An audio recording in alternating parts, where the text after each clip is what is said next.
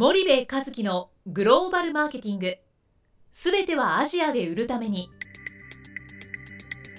ポッドキャスト森部和樹のグローバルマーケティング。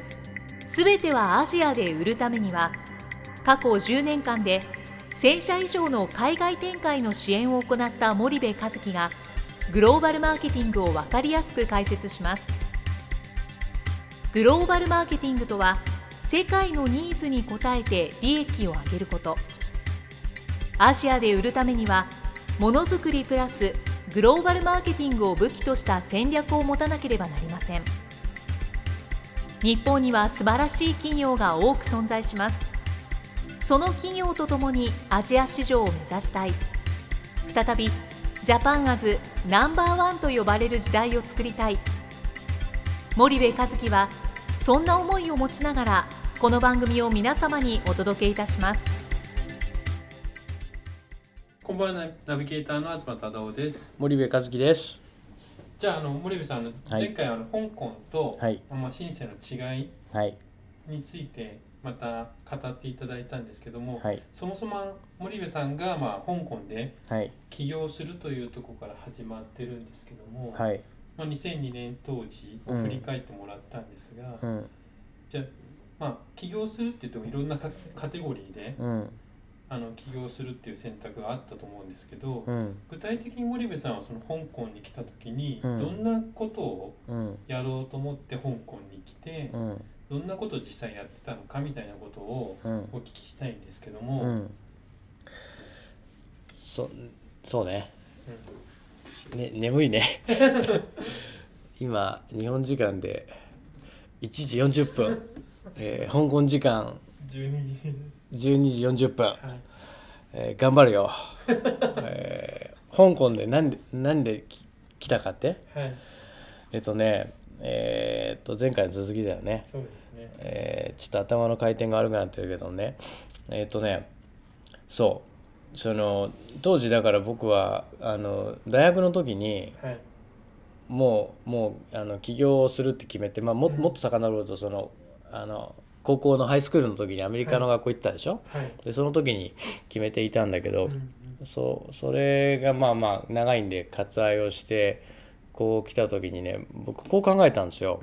世界で変わらないものは2つあると。うん。それは土地の面積とうんお金の絶対額。うん。うん。でこれは絶対変わらなくて、うん。えー、と世界っていうのは今まで土地を取り合うか、まあうん、その宗教の違いはい。の戦争をずっとしてきてるわけじゃないですか,、はい。だ土地っていうものとお金の絶対額っていうものは変わらないうん。非常に重要な要素であると。でお金もねレバレッジをかけたりとかうん。っていうことはすればまあ別だけど基本的には変わらないじゃない。はい。はい。そうなった時にその世界地図を広げたんですよ自分の目の前に。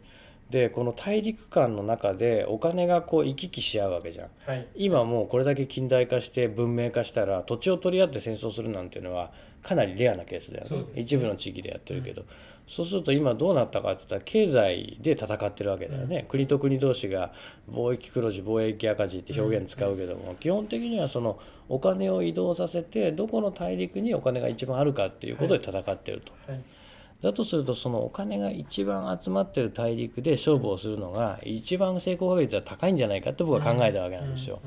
それで当時、まあ、学生ながらにいろんな情報を集めてたら中国にこれからお金がいっぱい集まると。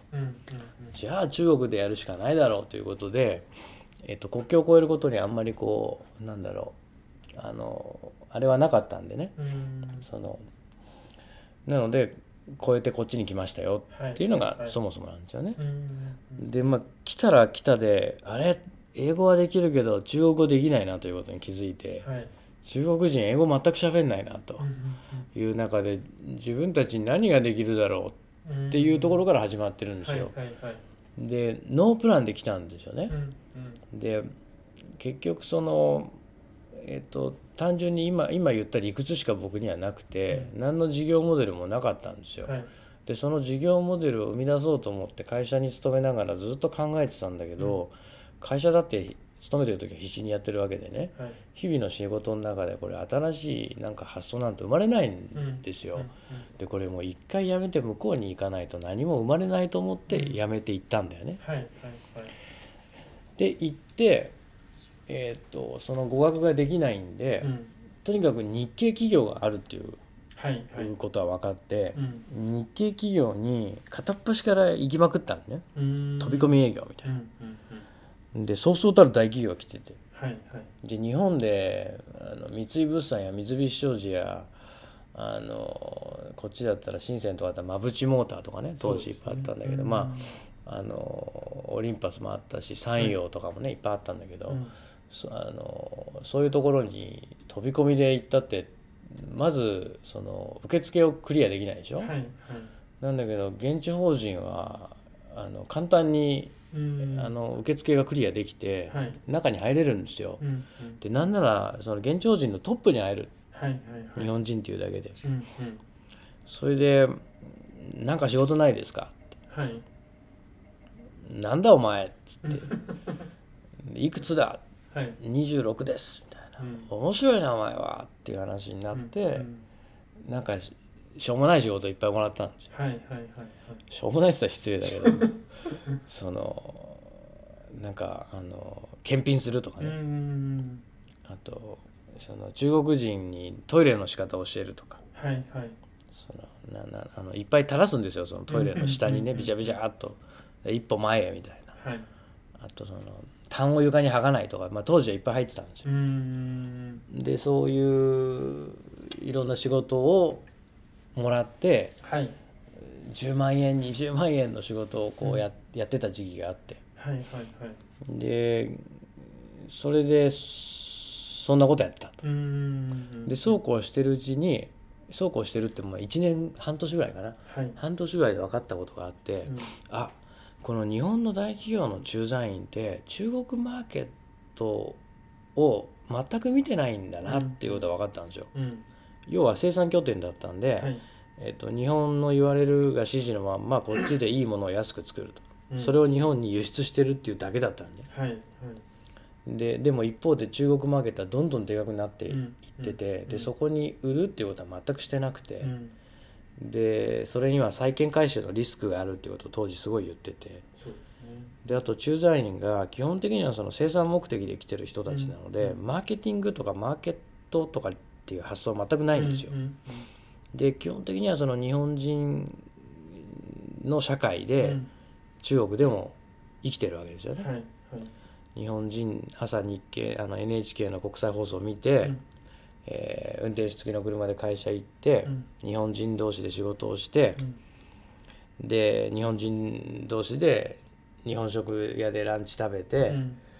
で、えー会社終わったら日本人だけで日本人カラオケ行ってはいはい。で家帰ってまた NHK の国際放送を見て、日経新聞読んで寝るみたいな、だ基本的には中国マーケットのことは何も分かってなかった。うんうんあこれチャンスだなと思ったんですよね。はいはいはい。でこの中国マーケットのことを誰よりも調べてでその情報を提供すると。うん。でその情報をベースに現地法人が中国の内犯うん。を攻めれたらこれは一つのビジネスになるって思ってはい。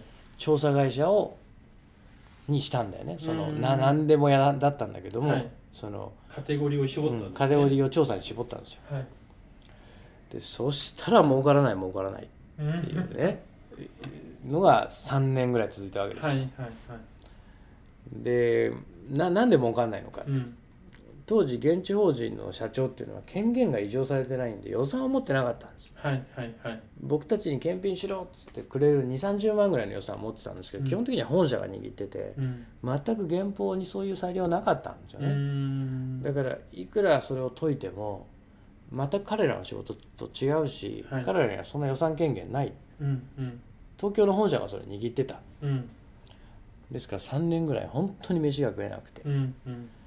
であの血眼になって働いたんだけども、はい。本当に貧乏暇なしっていうそういう状態が続いたっはいはいてい。うのが3年ぐらいあったうんのかな。4年うん2002年に立ち上げて4年5年ぐらいそれ苦しかったですようね。んでその後に、えー東京に本社を移転したんですよ。はい。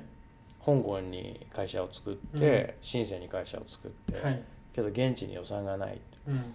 東京に本社を移転しようっつってうん。東京に本社を移転させて、うん。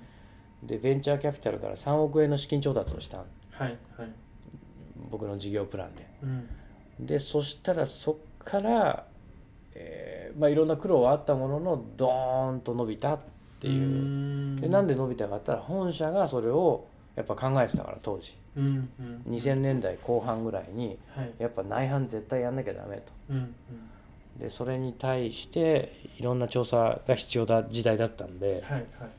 そこからものすごくこうあの儲かってったっっていていうそんなあのあれですかね。あの流れですかね。その食べれなかったというか苦しかった時期っていうのはうん。どんな感じだったんですか？うんとねまあ自炊？うんえー自炊をしてて、まあ、僕は料理が全くできないお湯しか沸かせないのではい。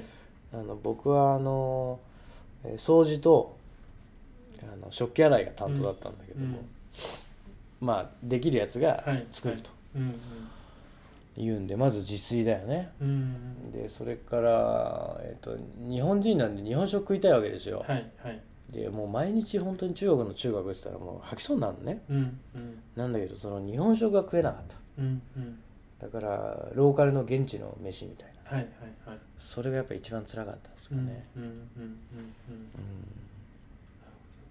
あとねつ辛い話していい？いいですよどうぞもうあの眠いしつ辛い話するよ。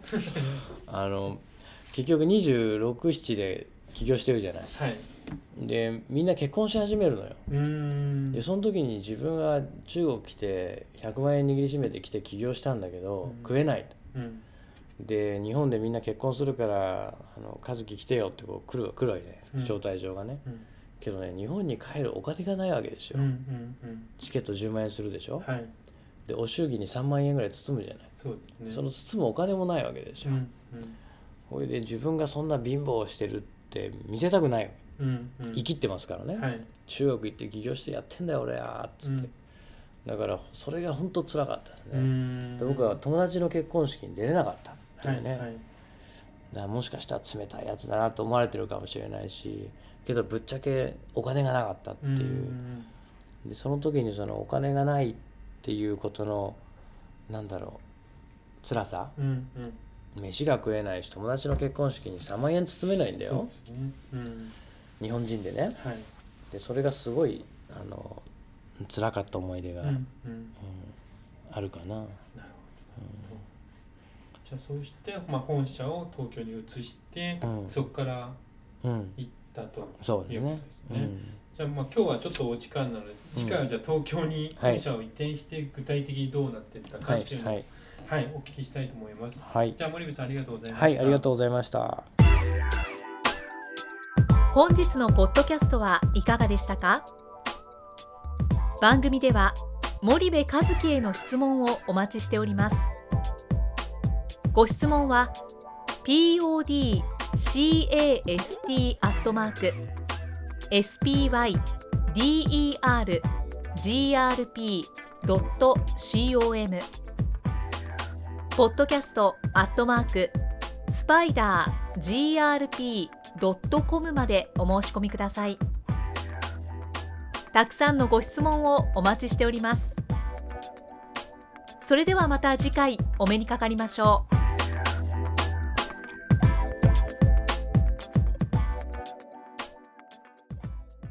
森部和樹のグローバルマーケティングこの番組はスパイダーグループの提供によりお送りしました。